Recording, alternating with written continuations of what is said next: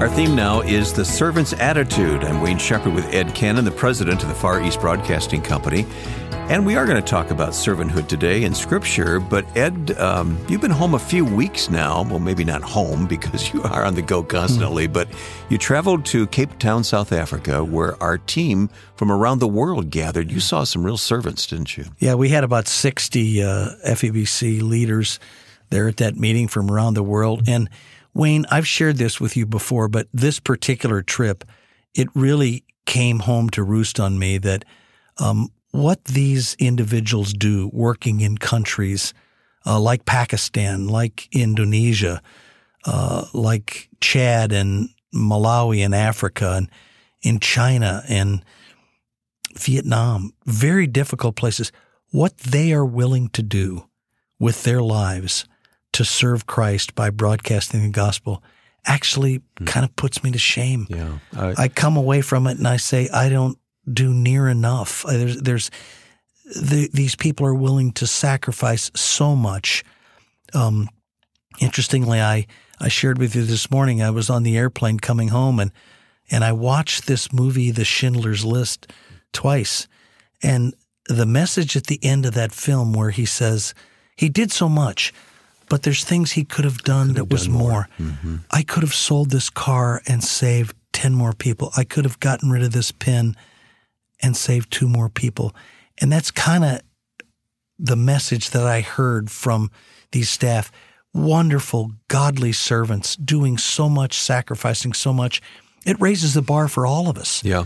And helps us to think about being true servants in, in a much deeper way than we had before. So it's a good message. Mm-hmm. It's a challenging message. Sure but it's okay. I wish we all could have been there because I've been sensing from you this impact it's had on mm, you. Mm, mm. Uh, I wonder if you could just share maybe just one story of one of these leaders of, of, of our FEBC ministry in a particular country that impacted you mostly. Yeah, well, I think, you know, we had Amos on the program a few weeks ago. Mm-hmm. Uh, he's our FEBC Malawi director.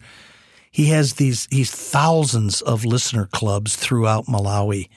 Um, these are gatherings of primarily Muslim people who are listening to our broadcasts. Yeah, we listen to the radio in the car or maybe in our kitchen. You know, we don't normally listen in a group of people, but this is what happens in other countries. It, it's culturally the way they, they get together. And the photographs of the people listening to the radio, um, they're packed in like sardines, Wayne. They sit shoulder to shoulder. They're, they're, they're not bothered by the kind of things that we prioritize here in America about being comfortable mm-hmm. and you know having our space. No, they're just all jammed in there, sitting on the dirt floors, listening. And the interesting thing, you look at these photographs of these listener clubs; they're all smiling. They're all filled with joy. They're listening to God's word in a way that we oftentimes don't. But back to Amos. He wants to be with the listener clubs as often as possible, talking with them about the meaning of the program they just heard, ministering to them, discipling them, getting them to be uh, more engaged with the program. So he travels seven days a week on a motorcycle on dirt roads in Malawi in order to meet with these. He says sometimes he'll meet with seven listener clubs in a day, traveling from one to the other to the other, going and going and going. Uh, oftentimes they have power outages there. He has a difficult time getting fuel. Uh, and yet Never before have I seen anybody with so much joy as that guy. I've never seen him not smiling. I've never heard him complain about anything.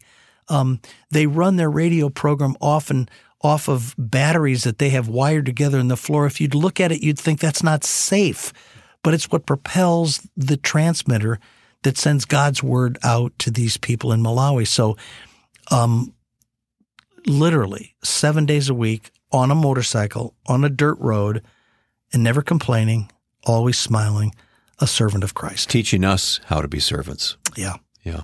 All right. Well, let's turn to Scripture, Ed. Of course, Christ is our supreme example of servanthood. Isaiah 53 uh, paints him as the suffering servant that he is. Yeah. He was oppressed and afflicted, yet he did not open his mouth. He was led like a lamb to the slaughter, as a sheep before the shears, and he was silent. He did not open his mouth. By oppression and judgment he was taken away. And who can speak of his descendants? For he was cut off from the land of the living. For the transgression of my people he was stricken. He was assigned a grave with the wicked and with the rich in his death, though he had done no violence, nor was any deceit in his mouth. You can't imagine, uh, Wayne, something more challenging and difficult in order to fulfill his mission, in order to serve us mm-hmm. with the opportunity to be forgiven of our sins. So there was sacrifice involved here, which is true of a servant. Yeah, and I think I'm making no comparison between Amos and Christ, of course. But when I see what these uh, servants at FEBC are doing around the world, um, our staff in, in Hong Kong were all interviewed by the government, and uh, the going away message from the government to the staff in Hong Kong was, well, I understand that um, uh, you're serving here and you, you have a job here.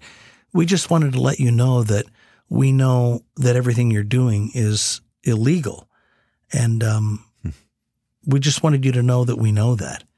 So that's intimidation, is what that is. It right? is. Yeah. But the point I'm trying to make here is that servants of Christ everywhere um, suffer to a certain degree.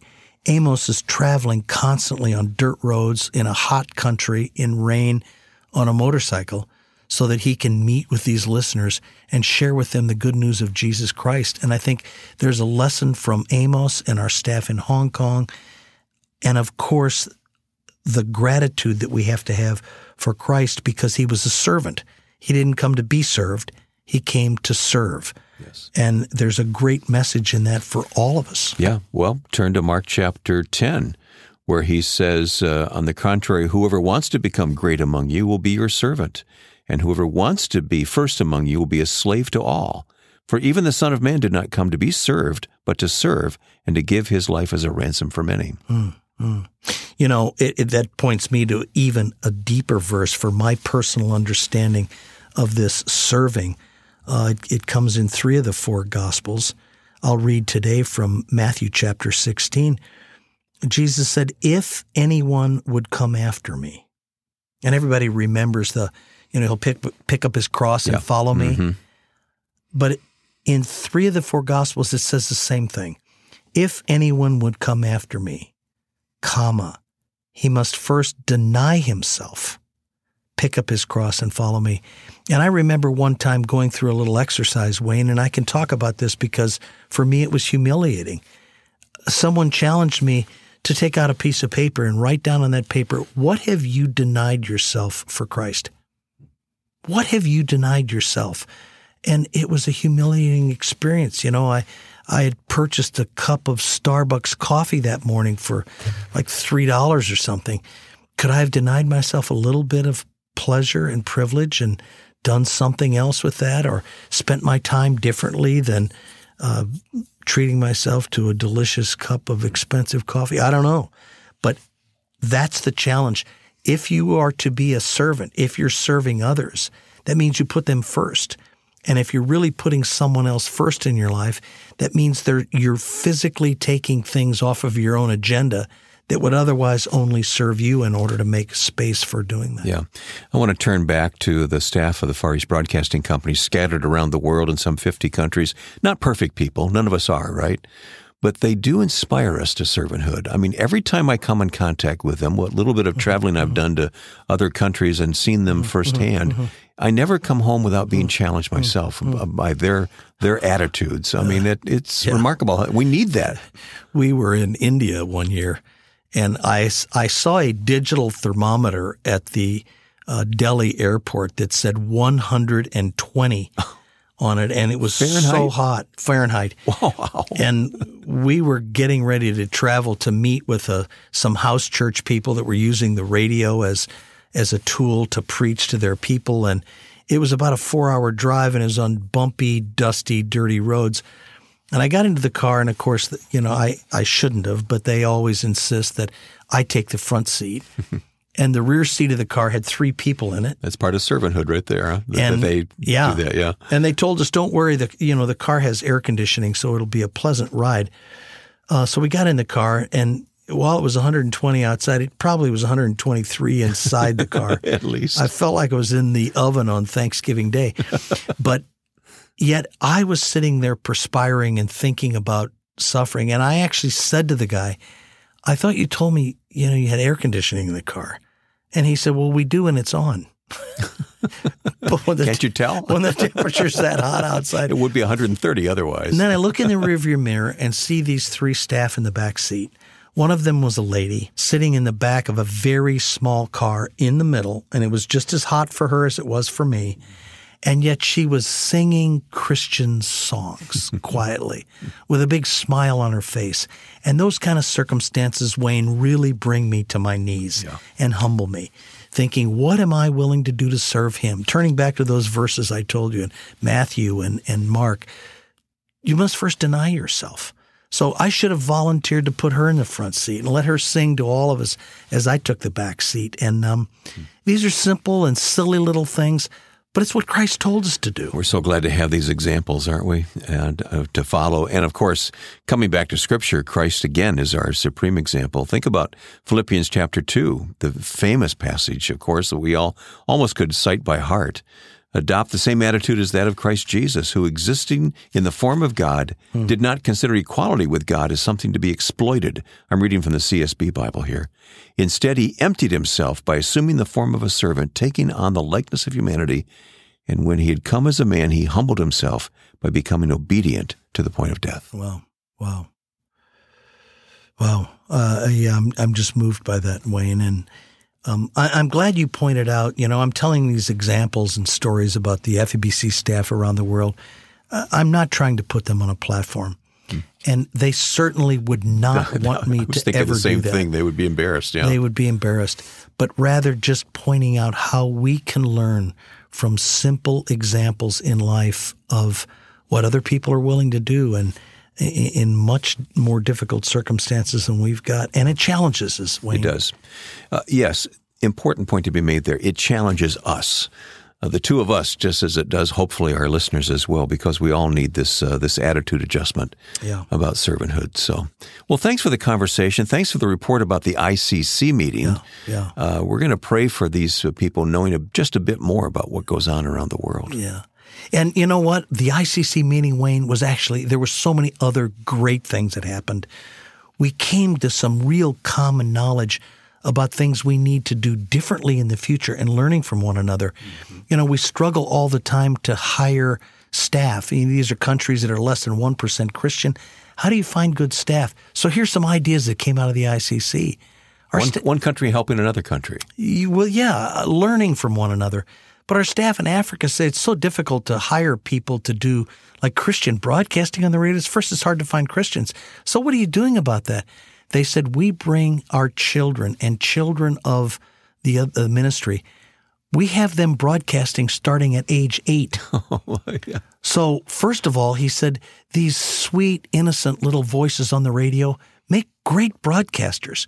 But more importantly, they're building powerful disciples. So when they're 30 years old, we don't have to worry about hiring staff. Hmm. We have engineered our own staff.